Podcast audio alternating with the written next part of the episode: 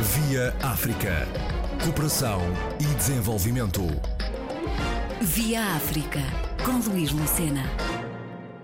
Desde que foi fundado em 4 de junho de 1969, o Grupo Ensinos, então Sociedade de Estabelecimento de Ensino Particular, sofreu transformações e o consequente alargamento.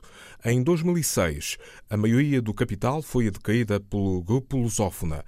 De novo, conosco, a administradora do Grupo Ensinos, professora doutora Teresa Damásio, e o administrador delegado da sucursal na Guiné-Bissau, Dr. Martileno dos Santos, numa abordagem à abertura deste projeto educativo a países vizinhos dos Estados-membros da CPLP em África. Os também vão passar a contar com o Grupo Ensinos para oferta formativa eh, no país. São Tomé e Príncipe, Timor-Leste, que perspectivas há em termos de contactos já efetuados ou ainda por fazer para que num curto prazo, médio prazo, uh, se possa vir a contar também com o apoio especial deste grupo Ensinos que tanta falta faz ao mundo da língua portuguesa.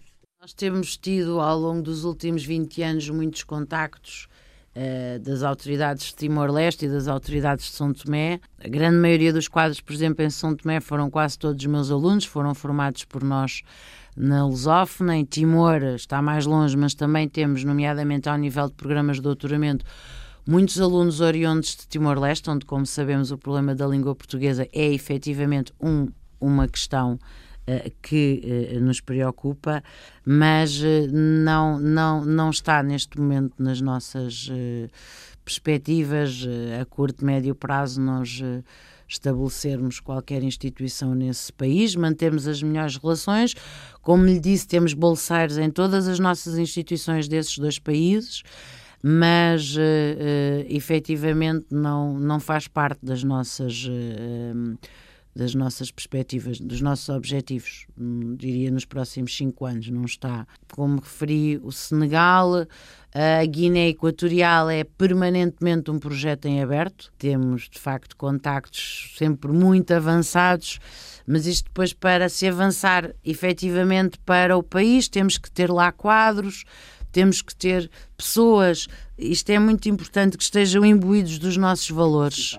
Mais do que capacitadas, imbuídas dos nossos valores. Nós não podemos ter dirigentes nossos que depois não cumpram com aquela nossa máxima dos direitos humanos. Pode parecer imaterial, mas é muito material e vê-se, não querendo entrar em pormenores do país A ou do país B, é de facto fulcral nós termos quadros. Nos países onde estamos, temos efetivamente, e, e mesmo aqui em Portugal, porque estamos em todo o país, e isso também é a razão do nosso sucesso, nós sermos um, um grupo muito motivado e muito coeso. Veja, efetivamente, para mim o melhor exemplo é a Guiné-Bissau, onde nós estamos há, há 20 anos. O Dr. Martilene foi um dos fundadores da, à época, Universidade Emilcar Cabral, que continua a existir, mas que nós depois fundámos a Lusófona da Guiné-Bissau e nós não encerramos um único dia. Com golpes, com as tragédias todas que aconteceram no país, nós nunca fechamos, sempre a funcionar.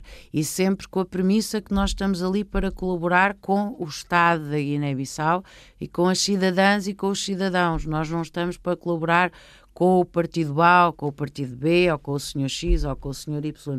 O nosso compromisso é de facto com aquele Estado, com aquele povo e estaremos sempre lá para contribuir, na medida das nossas possibilidades, naturalmente, para esses desenvolvimentos.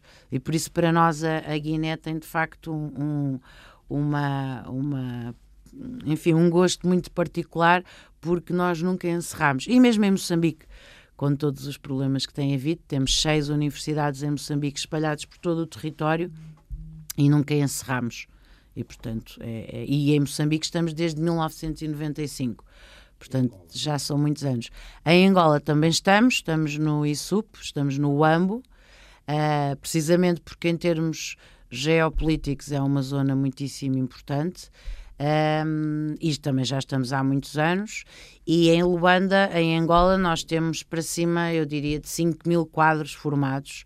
Uh, temos agora também um projeto que estamos a ver como é que o vamos materializar para, para Luanda, mas estamos a consolidar o nosso projeto do AMBO, uh, que funciona muitíssimo bem. Uh, e, e, o nosso compromisso, lá está, não é com o Planalto Central, é com o país, é com o Estado angolano. E é com isso que trabalhamos todos os dias. Doutor Marcelene, a Guiné-Bissau pode servir e vai servir de um polo de expansão do Grupo Ensinos para os países da CDL, como já várias vezes referiu, não só o Senegal, que outros países é que poderão constituir essa mesma prioridade? Quando falamos da Guiné-Bissau, é, como porta de entrada do grupo Ensinos e de potenciais investidores a nível da CDAO, representa uma, um privilégio para nós, enquanto guineenses. Mas quando falamos da perspectiva do grupo Ensino, é óbvio que depois da Guiné-Bissau, o próximo passo passa necessariamente por um país da língua portuguesa, que é Cabo Verde neste, neste caso. É, pronto, por razões óbvias. Né? Nós, enquanto guineenses, quando falamos de, de algum passo a nível da CDAO, o primeiro, o país a seguir necessariamente é Cabo Verde. Depois de Cabo Verde temos outros países, uh, como o Senegal, que de facto temos já uh, a administradora uh, já recebeu, a nossa administradora já recebeu manifestação de interesse do governo senegalês nesse sentido, que estamos a analisar, mas penso que a senhora administradora irá me permitir fazer essa essa afirmação que antes de Cabo, antes do Senegal temos que ir para Cabo Verde, porque pronto, por razões óbvias. Bom, é, a Guiné-Bissau representa esta vantagem não só na perspectiva do, do ensino, da educação, mas a Guiné-Bissau representa essa vantagem da porta da, da CDAO para todos os investidores interessados em entrar naquele mercado comum, a CDAO, um mercado que tem mais de 200 milhões de habitantes. Então é uma oportunidade única. E a Guiné-Bissau é um país falante de língua portuguesa. A Guiné-Bissau é um país geograficamente muito bem localizado, então dá esse acesso a nível da CDAO, temos ferramentas de integração bastante acentuadas.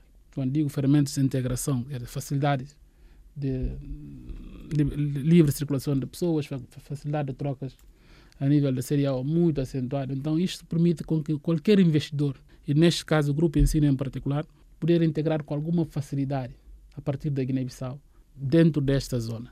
É, penso que é uma, é uma operação sábia né, que está a ser realizada para a nossa administradora também.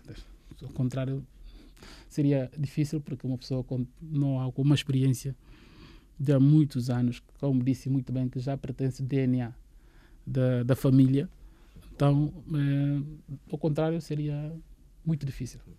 Não, nós, nós apelamos aos guineenses porque, de facto, esse projeto é um projeto posso, posso fazer essa afirmação, é um projeto único na Guiné-Bissau. Nós eh, estamos a trabalhar com, com um timbre muito forte de excelência, porque nós, de facto, queremos, a partir desse projeto, tornar a nossa economia mais competitiva. Por isso é que nós estamos a apostar fortemente nesse método, de facto, de fazer, adotar os estudantes soft skills e com o mecanismo, ferramentas de learning doing. Quer dizer, nós começamos a aprender os nossos estudantes, a partir do momento que entrarem no IPT, têm que começar a pensar logo que eu estou a entrar no mercado de trabalho mas com a valência depois de ir para a universitária também, porque nós não podemos confinar os nossos estudantes ou formatá-los no sentido de irem para o mercado. Mas têm que ter consciência de que já estão a ser preparados para o trabalho, também, cumulativamente, terem possibilidade de irem para, para o ensino superior. Porque, aliás, o grupo, como disse a nossa administradora, tem muitas escolas de ensino superior.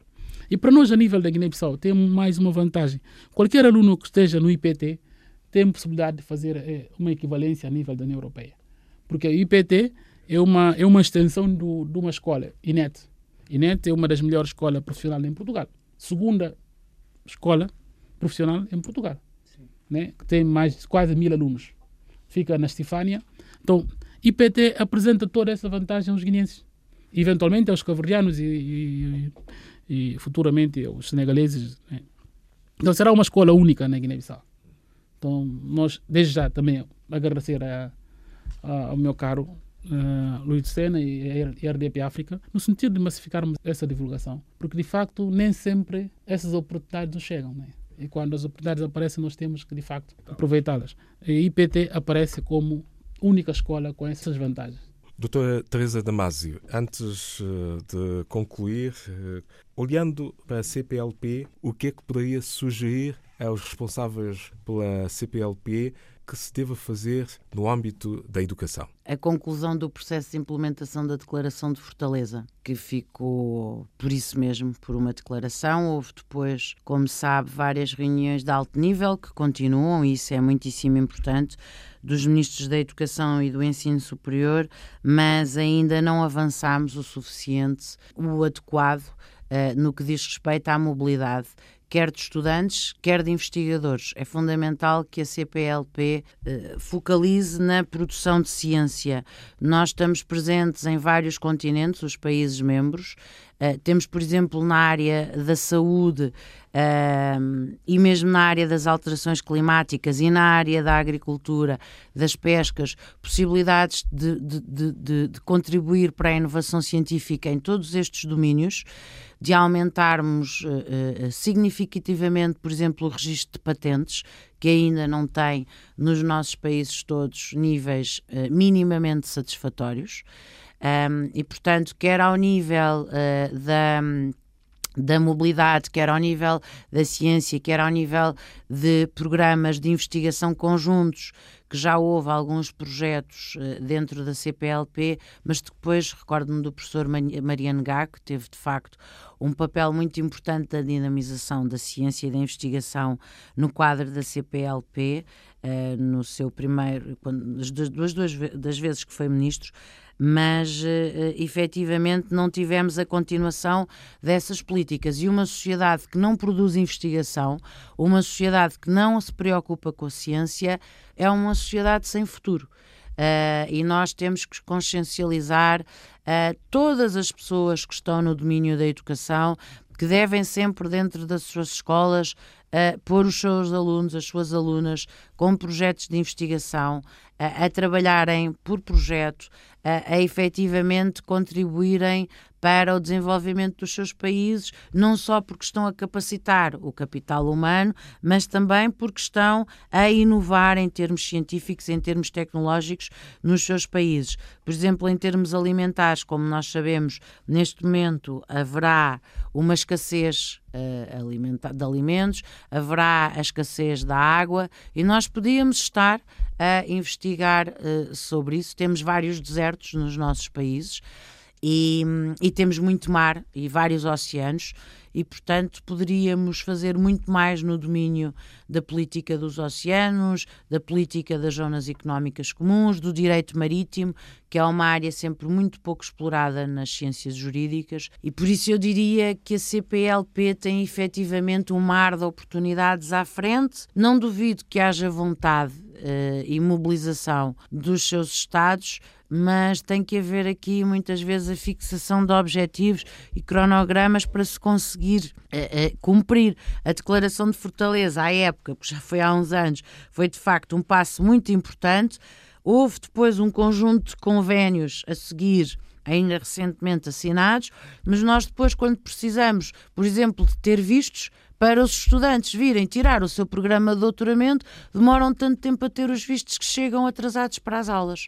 E, portanto, isto são coisas muito práticas. Portanto, podemos ter os protocolos quadro, todos bilaterais, multilaterais, globais, mas depois, quando há um ser humano que quer estudar para outro país, onde se fala a mesma língua e onde sonham todos da mesma maneira, não consegue porque há um funcionário que não lhe mete o carimbo no passaporte. Há sempre obstáculos que não podem acontecer. Se nós virmos, por exemplo, como é que a Commonwealth funciona, não funciona desta maneira. E, portanto, nós temos efetivamente que derrubar todos estes muros do nosso dia a dia, porque senão nunca tornaremos a CPLP uma realidade, continuaremos todos a falar, continuaremos todos imbuídos dos mesmos valores, das melhores vontades, mas não conseguimos atingir os nossos objetivos e é de facto e não pode ser. Temos que trabalhar todos no sentido de ultrapassar todas estas barreiras e é isso no fundo que nós fazemos todos os dias. A criação de uma sucursal em Cabo Verde é a novidade que nos trouxe a administradora do Grupo Ensinos, professora doutora Teresa Damasio, e o administrador delegado da sucursal na Guiné-Bissau, doutor Martilene dos Santos, que também nos revelou a expansão deste projeto ao Senegal. O Grupo Ensinos, disposto a levar todas as suas ofertas educativas além das fronteiras da lusofonia no continente africano. Via África. Cooperação e desenvolvimento. Via África, com Luís Lucena.